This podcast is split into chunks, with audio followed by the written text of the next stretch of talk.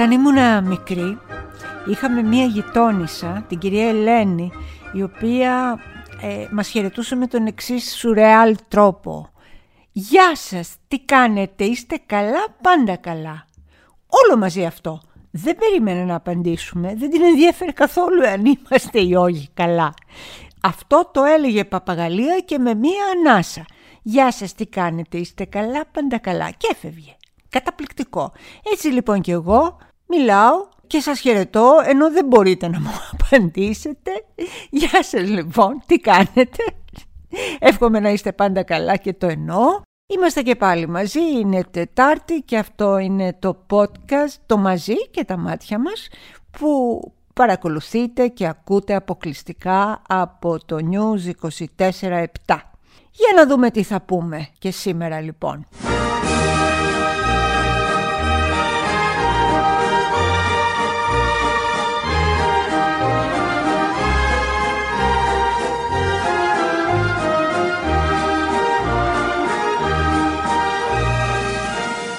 Ανοίχτηκε η κρυφή διαθήκη του Γιώργου Τράγκα, την οποία την είχε συντάξει στο Μονακό, γιατί όπως όλοι γνωρίζουμε οι καλές οι διαθήκες, οι ΣΥΚ, γίνονται από Μονακό και πάνω. Δεν είναι τίποτα τριτοδεύτερες διαθήκες να τις κάνουμε στο Λιόπεση, όχι.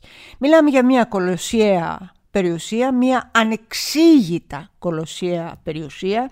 Όλα αυτά τα λεφτά αφήνει 12 εκατομμύρια μετρητά που δεν είναι τίποτα μπροστά στα ακίνητα. Μιλάμε για μια τρέλα. Στη Διαθήκη αυτή περιγράφονται αναλυτικά τα περιουσιακά του στοιχεία και υπάρχουν εταιρείες βέβαια στις οποίες έχει περάσει ακίνητα στην Κιανή Ακτή Κιανή Ακτή στη Γαλλία δεν θέλω να πω περισσότερα, στο Παρίσι, στη Νέα Υόρκη, στο Μαϊάμι, στην Αθήνα, στη Μύκονο ε, και πού αλλού και πού αλλού. Μιλάμε για τον ε, αυτοκράτορα του real estate. Αυτό ήταν τελικά ο Γιώργος Τράγκας. Ε, ο αυτοκράτορας του real estate, ο οποίος ε, αυτοκράτορας άφησε πάρα πολλούς συναδέλφους ε, απλήρωτους γιατί έλεγε ότι παιδιά δεν μπορώ να σας πληρώσω. Αυτός ήταν ένας άνθρωπος λαοπλάνος τον οποίον πάρα πάρα πολλοί πίστεψαν και εμπιστεύτηκαν και αναγνώστες και ακροατές του φανατικοί γιατί για να κάνει μέσω εταιριών ο Τράγκας αυτή την ασύλληπτα μεγάλη περιουσία.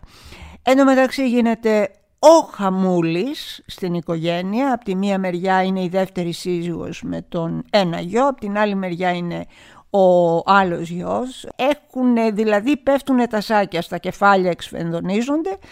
Ε, βέβαια τώρα με τη Διαθήκη κάπου θα τα βρουν. Φαντάζομαι όμως ότι η εφορία, όπως λένε, θα ανοίξει και θα ψάξει το πόθεν έσχες όλων αυτής της ε, περιουσίας του Γιώργου Τράγκα. Εγώ ξέρω ως δημοσιογράφος ότι όλοι εμείς συντάσσουμε πόθεν έσχες. Είμαστε υποχρεωμένοι από τον νόμο και πάρα πολύ σωστά. Δεν είναι δυνατόν ένας δημοσιογράφος να έχει αδήλωτα χρήματα ή μαύρα χρήματα. Πρέπει να ξέρουμε με απόλυτη διαφάνεια, όχι ότι γίνεται τώρα μεταξύ μας, λέμε σε μια ιδανική εποχή από πού βγάζουμε τα λεφτά μας. Εγώ δηλαδή και 50 ευρώ που λέει ο λόγος ε, να πάρω πρέπει να το καταθέσω στο πόθεν έσχες. Δεν ξέρω τι ήταν το πόθεν έσχες του Τράγκα.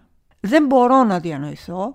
Αυτό που ξέρω και που μπορώ να καταλάβω είναι ότι αυτά τα λεφτά δεν γίνονται ούτε από το ραδιόφωνο, ούτε από μία, ε, πώς τη λέγανε αυτή την εφημερίδα, χώρα, η οποία νομίζω ότι στο τέλος χρεοκόπησε τίποτα, ούτε από την πορεία του, όσο και αν ήταν ένας star παύλα δημοσιογράφος. Αυτά τα λεφτά στην ελληνική δημοσιογραφία απλά δεν υπάρχουν. Και σας το λέω εγώ που δόξα τω Θεώ έχω υπάρξει από τους ευλογημένους δημοσιογράφους σε αυτό το τομέα. Καλά θα κάνουν λοιπόν να το ψάξουν να βρούνε την αλήθεια γιατί συγγνώμη κορόιδα δεν είμαστε και αρκετό σανό έχουμε καταπιεί με την υπόθεση του Γιώργου Τράγκα.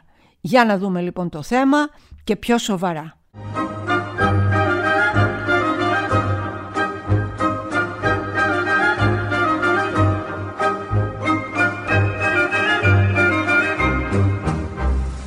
Καμιά φορά ο κατηγορούμενος προσπαθώντας να με ταπεινώσει με διάφορους τρόπους έμπαινε στο καμαρίνι μου, κατέβαζε το παντελόνι του και ουρούσε επιδεικτικά στον υπτήρα. Αυτά και πολλά άλλα ανατριχιαστικά είπε η ηθοποιός Άννα Μαρία Παπαχαραλάμπους καταθέτοντας την δίκη για τον ε, φερόμενος βιαστή Πέτρο Φιλιππίδη. Ήταν πραγματικά φοβερά όλα όσα ε, μοιράστηκε μαζί μας. Ε, σας διαβάζω ένα μικρό απόσπασμα. Θα είχε ενδιαφέρον αν καταρθώνατε στη θέση της Άννας Μαρίας να βάλετε την αδελφή σας, το παιδί σας, την κολλητή σας ή και τον εαυτό σας.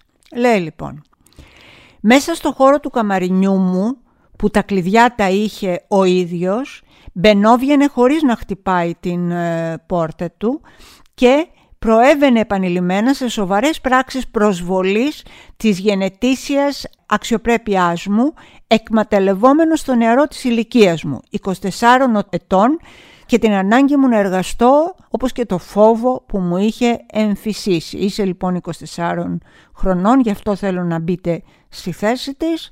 Πρέπει οπωσδήποτε να δουλέψεις, έχεις ανάγκη τα χρήματα, έχεις ανάγκη και την έκφραση που μπορεί να σου δίνει η δουλειά σου, το επάγγελμά σου και πρέπει να σκύβεις το κεφάλι, να υφίσταται σε τις πιο χιδαίες ταπεινώσεις που μπορεί να φανταστεί άνθρωπος, λεκτική κακοποίηση, σωματική κακοποίηση και να μην μπορείς να μιλήσεις, να μην μπορείς να ανοίξεις το στόμα σου και να καταγγείλεις τίποτα γιατί πολύ απλά έχεις ανάγκη αυτή τη δουλειά.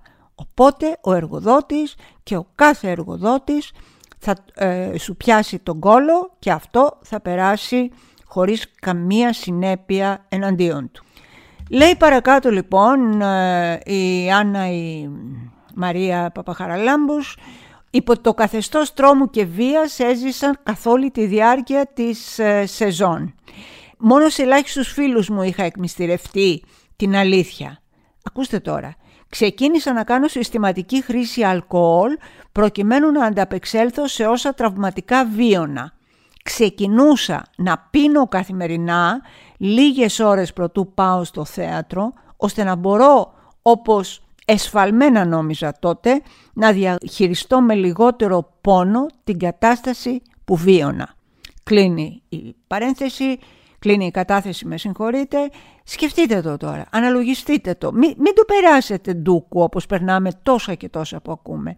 Σκεφτείτε ότι ένα 24χρονο κορίτσι γίνεται ή κοντεύει να γίνει αλκοολικό μόνο και μόνο για να αντιμετωπίσει τη φρίκη που βιώνει κάθε μέρα. Τι κάνει λοιπόν, πίνει. Πίνει για να νεκρώσει το σώμα της, πίνει για να νεκρώσει ε, η ψυχή, η καρδιά και το μυαλό της, πίνει για να είναι σαν ζόμπι και να μπορεί να υποστεί όλη αυτή την θα έλεγα προδιαγεγραμμένη διαδικασία ε, κακοποίησης. Δεν ξέρω αν έχετε ακούσει για πολλά θύματα βιασμών, ομαδικών ή όχι, που περιγράφουν μετά την εμπειρία τους και λένε το εξής, ότι μπλοκάρισα το μυαλό μου. Ξαφνικά ξάπλωσα, τους άφηνα να κάνουν ό,τι θέλουν και δεν αντιδρούσα. Το μπλοκάρισα, το έβγαλα. Δεν ξέρω πώς, δεν ξέρω ποια είναι αυτή η εντός εισαγωγικών λυτρωτική διεργασία η οποία σου το επιτρέπει. Αυτό έκανε η Άννα ε, Μαρία Παπαχαραλάμπους για να γλιτώσει από το μαρτύριο που υπέφερε καθημερινά στα χέρια του εργοδότη της. Είναι τόσο απλό.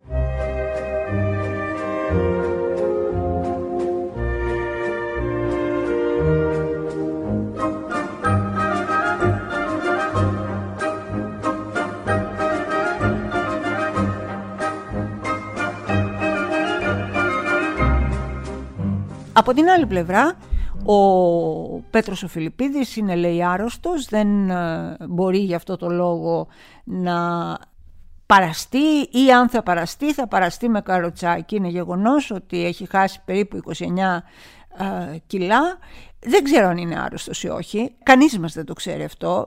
Αν χάσεις 30 κιλά δεν είναι και λίγο και είναι βέβαιο ότι μπορεί να έχει πιθανόν μάλλον, με συγχωρείτε, πολύ σοβαρά προβλήματα. Φαντάζομαι ότι η απουσία του ή το καροτσάκι θα συνοδευτούν και από ιατρικές γνωματεύσεις οι οποίες θα δοθούν ε, στην έδρα εκείνη την ε, στιγμή.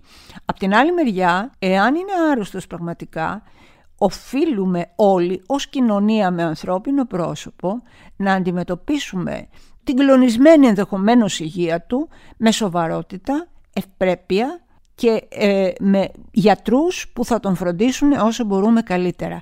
Πρέπει να σταματήσουμε να είμαστε μια τιμωρητική κοινωνία, πρέπει να σταματήσουμε να λέμε «Μωρ δεν πάει να πεθάνει ο ένας, δεν πάει να ψοφήσει ο άλλος, ε, δεν πάει να τον βρούνε κρεμασμένο στο κελί».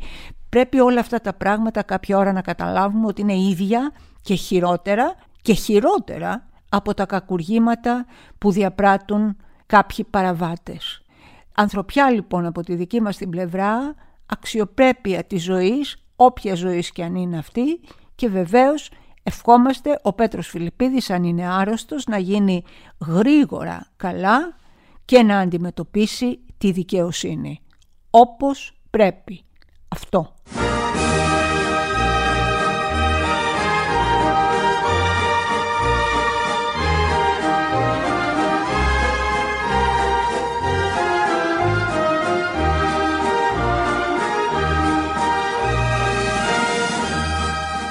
Όσο εμείς εδώ ασχολούμαστε με το ένα και με το άλλο, ο COVID καλπάζει, το μέτρο που πήρανε με τις μάσκες που ξαφνικά είπαν ότι μπορείς να κυκλοφορήσεις στον εξωτερικό χώρο χωρίς μάσκα πήγε κατά διαόλου. Η κατάσταση από ό,τι φαίνεται πάει από το κακό στο χειρότερο και όμως παρόλα αυτά υπάρχει μια κυβέρνηση που πρώτον τρίβει τα χέρια της όταν βλέπει ότι εμείς οι πολίτες έχουμε πάψει πια να ασχολούμαστε με το θέμα και το έχουμε παρκάρει κάπου στο port bagage του αυτοκινήτου ούτε καν για να το βλέπουμε και δεύτερον διότι το καλοκαίρι έρχεται ο τουρισμός και βέβαια οι τουρίστες μας ε, δεν μπορούν λέει να πηγαίνουν έρχονται με μάσκες και με πιστοποιητικά εμβολιασμού και όλα τα συνεφή. Εγώ θέλω να πω τη θέση μου αν μου επιτρέπετε. Εγώ είμαι πολύ αντίθετη σε αυτό το πράγμα. Πιστεύω ότι πρέπει να δείχνουμε τα πιστοποιητικά εμβολιασμού. Πιστεύω ότι πρέπει να φοράμε τις μάσκες. Πιστεύω ότι πρέπει να τηρούμε τα μέτρα. Δεν γίνεται αυτό το μπάτε σκυλία λέστε πήγε ένας φίλος στο Λονδίνο, μου λέει δεν διανοείσαι τι γίνεται. Είναι όλοι ξεμάσκωτοι, όλοι χαλαροί, κάνει όποιος θέλει ό,τι θέλει, είναι αν ζήσεις ζήσεις και αν πεθάνεις πέθανες. Τόσο απλά τα πράγματα. Απ' την άλλη μεριά έγινε μια μεγάλη υποδόρια μένα αλλά ξεκάθαρη σύγκρουση δύο φιλοκυβερνητικότατων επιστημόνων του Γκίκα Μαγιορκίνη και του Θόδωρου Βασιλακόπουλου, του καθηγητή πνευμονολογίας. Τον ρώτησε στο Sky ο Δημήτρης Οικονόμου ε, αν πηγαίνουμε σε πλήρη αποκλιμάκωση ε, γιατί λέει ακούσαμε, είναι το ερώτημα αυτό όπως είναι, το έχει θέσει τον κύριο Μαγιορκίνη να λέει ότι μέχρι το Πάσχα δεν θα χρειάζεται καν το πιστοποιητικό εμβολιασμού ή πάμε σε κάποια έξαρση που θα πρέπει να μας κάνει ο λίγον εγκρατής, ρωτάει ο δημοσιογράφος. Και απαντάει αφοπλιστικότατα ο κύριος ε, Βασιλακόπουλος, δείχνοντας και την κόντρα του με τον ε, Μαγιορκίνη. Εγώ θα διαφωνούσα, λέει, με την προσέγγιση του κυρίου Μαγιορκίνη. Μου θυμίζει περισσότερο ότι πλησιάζουν εκλογές, αν γίνει κάτι τέτοιο, για να μην είναι κανένας καθυστερημένος στη χώρα μας. Τρώγονται μεταξύ τους λοιπόν, κλασικό είναι αυτό, δεν υπάρχει κάποια ενιαία γραμμή για όλους εμάς τους πολίτες, αυτό το έχουμε καταλάβει δύο χρόνια τώρα, είμαστε δύο λαλούν και τρεις χορεύουν, δεν τρέχει τίποτα. Τι κάνουμε λοιπόν, εγώ νομίζω ότι ακολουθεί ο καθένας αυτό που πιστεύει σωστό και ο σώζον εαυτός οθήτω. Εγώ πάντως δεν τη βγάζω τη μάσκα και θα προβληματιστώ πάρα πολύ αν μου ζητηθεί να μην δείχνω πλέον το πιστοποιητικό μου. Κάποιος πρέπει να φροντίσει εμένα, την οικογένειά μου, τους φίλους μου και τα αγαπημένα μου πρόσωπα και αυτός ο κάποιος είναι εμφανές ότι δεν είναι η παρούσα κυβέρνηση.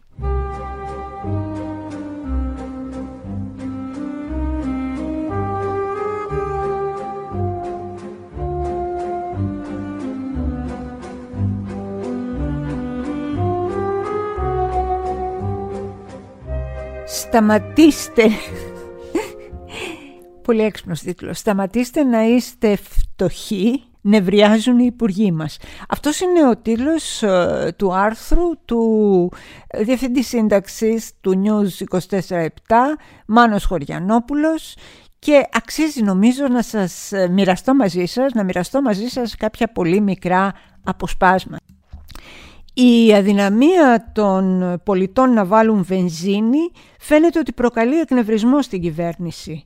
Οπότε πρέπει άμεσα να πάρουν τα μέτρα τους, να πλουτίσουν και να μην κρυώνουν οι πολίτες πάντα. Και συνεχίζει.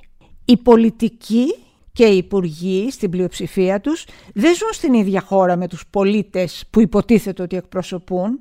Ζουν σε μια άλλη πραγματικότητα. Δεν πάνε τα παιδιά τους στα ίδια σχολεία, δεν μετακινούνται με τον ίδιο τρόπο, δεν έχουν την ίδια περίθαλψη, δεν ανησυχούν με τον ίδιο τρόπο για τη θέρμανση και τη βενζίνη. Επειδή λοιπόν η ένδια μεγάλης μερίδας των πολιτών και η αδυναμία τους να καταναλώσουν φαίνεται ότι προκαλεί εκνευρισμό στην ε, κυβέρνηση, πρέπει οι φτωχοί να αναλάβουν την ατομική τους ευθύνη και να δράσουν άμεσα. Από σήμερα κιόλας να αποκηρύξουν τη φτώχεια τους και να νιώσουν πλούσιοι. Όλα άλλωστε είναι θέμα ψυχολογίας.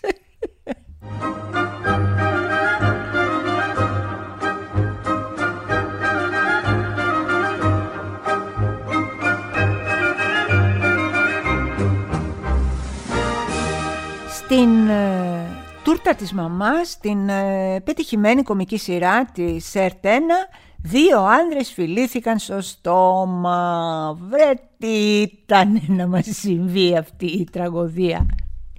Φιλήθηκαν δύο άνδρες στο στόμα γιατί ξέρω εγώ ήταν ένα είδος ε, γάμου ή κάτι τέτοιο.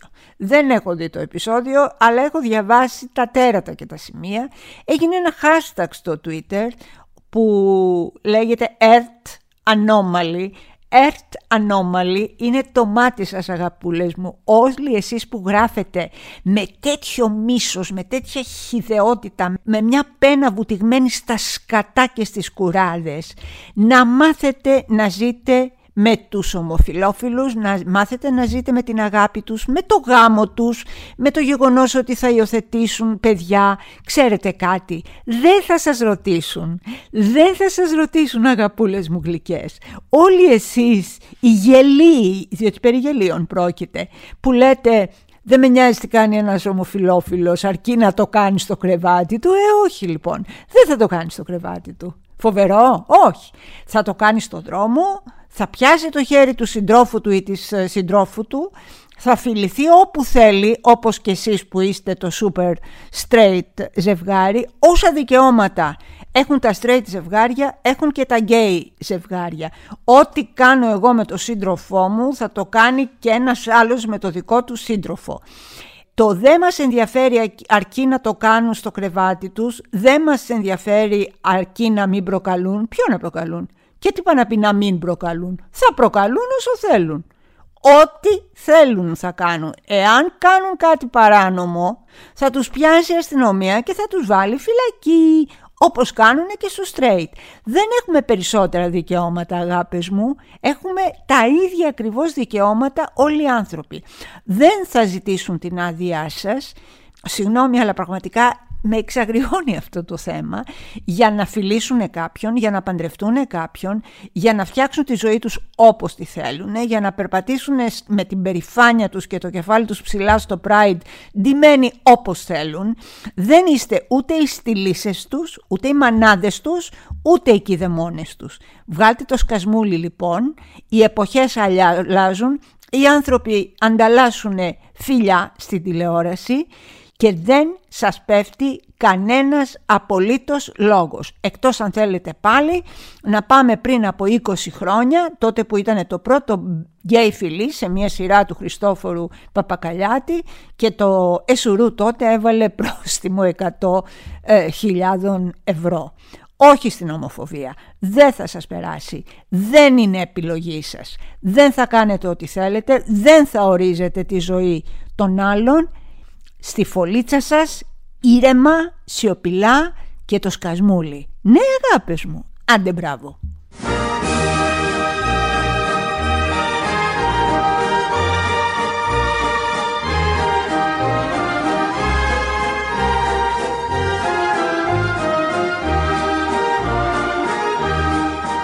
Ο κύριος Πατούλης λοιπόν ε, συνελήφθη κλέπτον ο πόρας όπως λέγανε κάποτε, η Αυγή, η εφημερίδα Αυγή, έκανε μια, ένα πολύ σοβαρό ρεπορτάζ από όπου προκύπτει ότι το διδακτορικό του Γιώργου Πατούλη είναι σε ένα τεράστιο ε, βαθμό κλεμμένο από δεύτερα, από ένα πρωτογενές υλικό τέλος πάντων, το οποίο το έχει πάρει και το έχει κάνει copy-paste μέσα στη διατριβή του, χωρίς εισαγωγικά, χωρίς πηγές, χωρίς να αναφέρει ποιος έγραψε τι, χωρίς απολύτως τίποτα. Τα έβαλε για δικά του.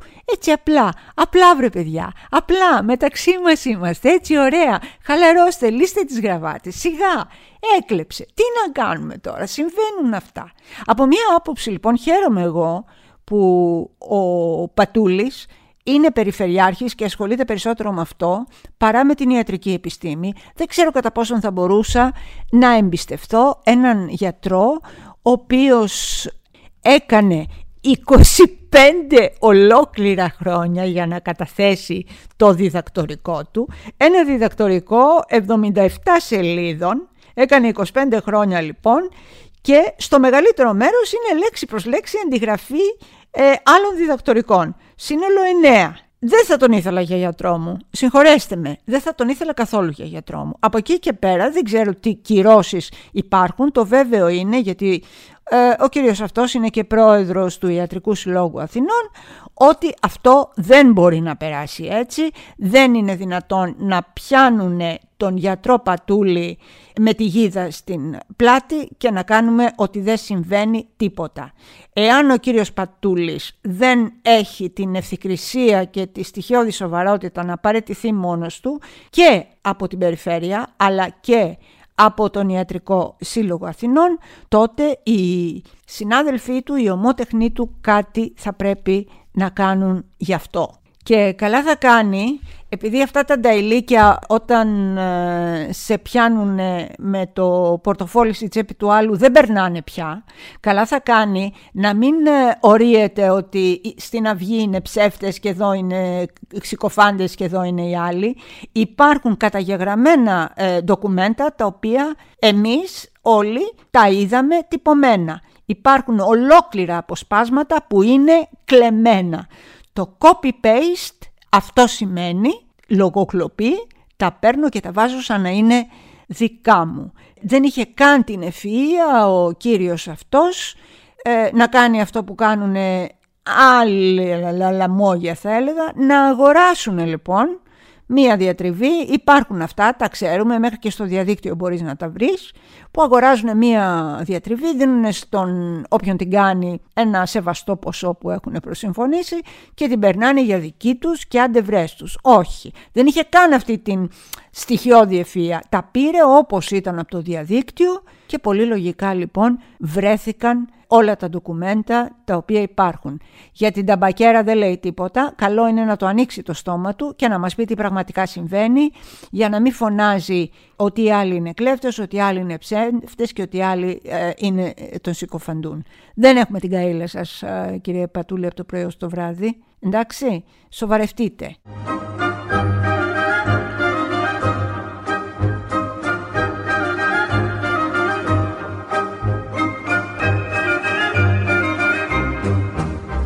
Κάποτε πρέπει να τελειώνουμε με τις αηδίες σε αυτή τη χώρα, κάποτε πρέπει να τελειώνουμε με την τρομοκρατία σε αυτή τη χώρα, αυτή την τρομοκρατία που κάποιοι προσπαθούν να μας επιβάλλουν με απειλές, ε, με ακρότητες, με βρισιές και με κατάρες. Αναφέρομαι ε, στο ένα site που λέγεται Εκκλησία Online, ένα, το οποίο είναι, νομίζω είναι παραθρησκευτικό ή παρεκκλησιαστικό δεν απηχεί τις απόψεις της επίσημης εκκλησίας της Ελλάδας είναι αυτό το οποίο μου είπε εμένα ότι θα με μηνύσει. Μετά είπε στον ε, Πέτρο τον Τατσόπουλο ότι θα τον μηνύσει. Μετά είπε στον Ηλία το Μόσιαλο ότι θα τον μηνύσει. Γενικά είναι κάποιοι οι οποίοι δεν ξέρω ε, ποιο μεσαίωνα ε, ευαγγελίζονται μέσω όλων αυτών των εντός εισαγωγικών απειλών και των προσφυγών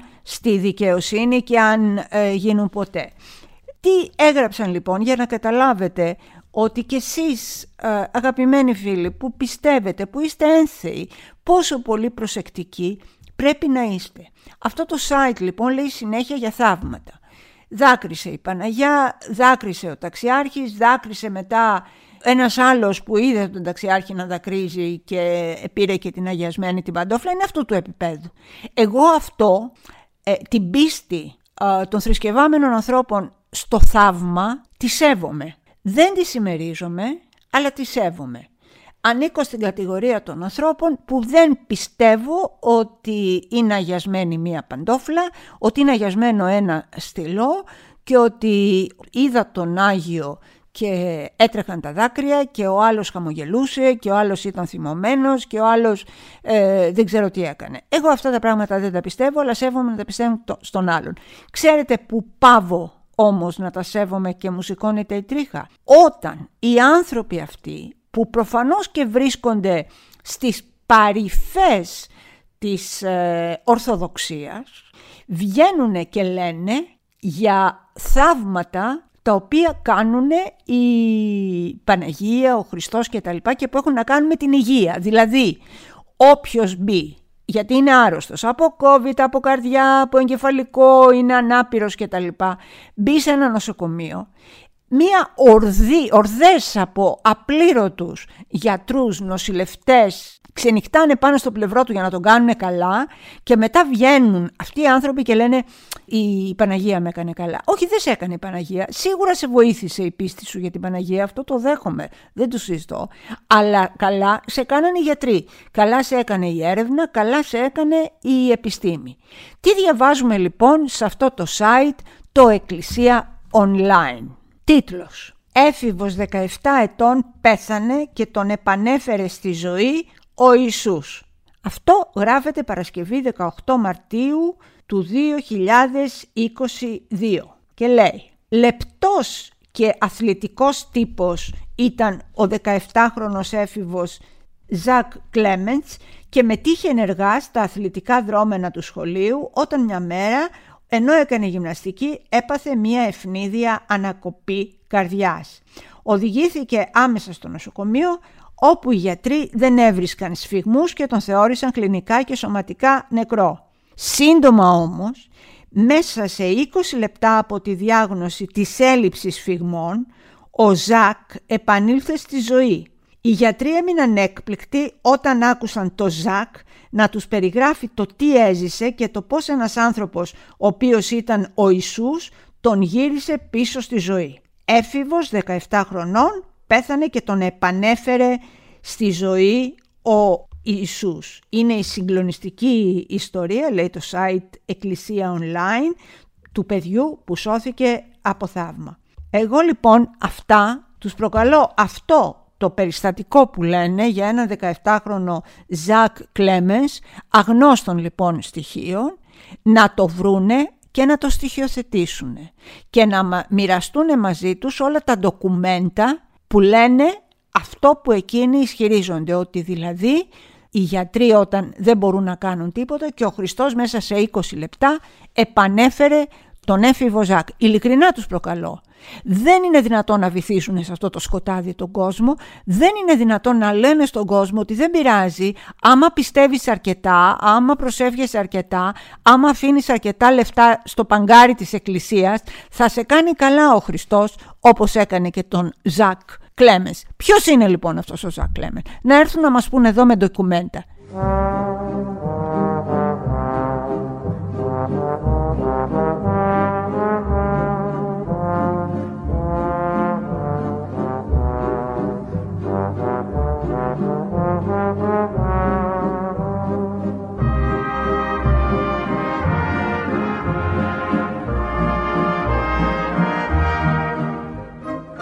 Όταν παίρνεις κόσμο στο λαιμό σου πρέπει να είσαι σε θέση αυτό που κάνεις να το τεκμηριώσεις με τον οποιονδήποτε σοβαρό και έγκυρο τρόπο. Τώρα, αν μετά από αυτό θέλετε να μου ξαναστείλετε και άλλη μήνυση, την πρώτη δεν κάπου χάθηκε προφανώς, δεν την πήρα ποτέ, με γεια σας, με χαρά σας, αλλά θα κληθείτε. Θα κληθείτε από μένα πια στο δικαστήριο, αν και εσείς με καλέσετε, να αποδείξετε του λόγου το αληθές. Όλα έχουν ένα όριο.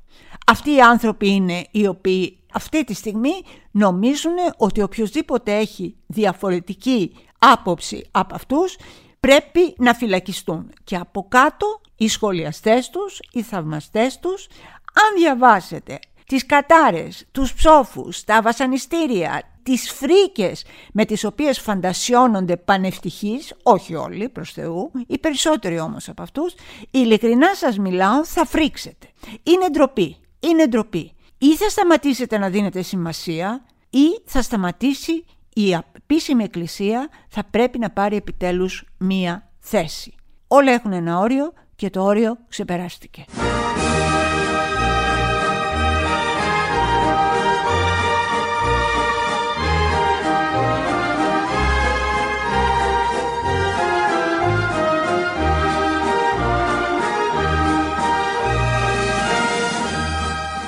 Κάποια στιγμή κοριτσάρες μου θα μιλήσουμε για την εμινόπαυση. Αυτή την ε, πάρα πάρα πάρα πολύ δύσκολη περίοδο στη ζωή μιας γυναίκας που κρατάει και πάρα πολύ ε, καιρό όπως όλοι γνωρίζουμε και θα το ψάξουμε το γεγονός το τι συμβαίνει στον εγκέφαλο κατά την εμινόπαυση και κατά πόσον η εμινόπαυση σχετίζεται και με το Αλτσχάιμερ σε μας τις γυναίκες. Επίσης, όπως όλοι ξέρουμε, προκαλεί κατάθλιψη, άγχος, αϊπνία, ε, μία σαν ομίχλη και εκτός αυτών τα πολύ συχνά αρχίζει και η οστεοπενία, με συγχωρείτε, οστεοπόρωση και άλλα πολλά. Διάβαζα ένα εξαιρετικά ενδιαφέρον άρθρο και σας το συνιστώ, είναι από το αγαπημένο μου site, λοιπόν, ακούστε, www θα πληκτρολογήσετε, o w.gr.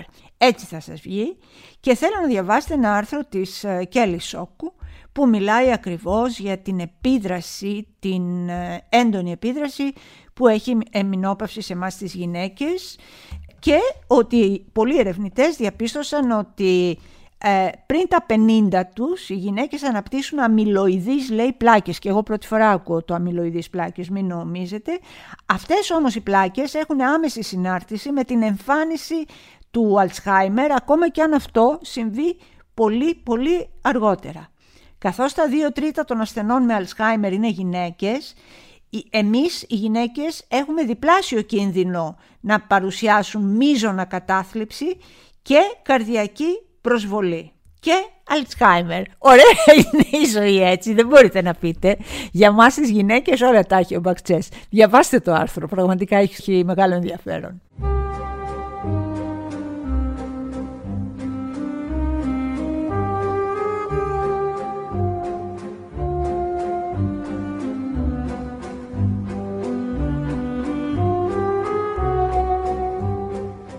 Αυτά για σήμερα. Μην ξεχνάτε να ε, τσεκάρετε συχνά τα καλλιντικά σας. Από θέμα σε θέμα είμαστε σήμερα. Ε, τα καλλιντικά σας και όταν τα βλέπετε να χαλάνε μην τζουγκουνεύεστε να τα πετάτε. Γιατί πραγματικά αρχίζουν και γίνονται τοξικά τα προϊόντα που έχουν τα όποια καλλιντικά. Η μία λύση είναι αυτή, η άλλη και καλύτερη λύση είναι να μην τα πετάτε, να τα φοράτε, να τα χαίρεστε και να μου γίνεστε κουκλάρες. Δεν είναι πολύ νόστιμο αυτό, δεν είναι ό,τι καλύτερο. Σας ευχαριστώ που μου κάνατε τόσο καλή παρέα και σήμερα. Ήταν το μαζί και τα μάτια μας, αποκλειστικά από το News 24-7, κάθε Τετάρτη και μετά όποτε θέλετε, αν θέλετε και όπου θέλετε. Να είστε καλά, την αγάπη μου και τα σέβη μου.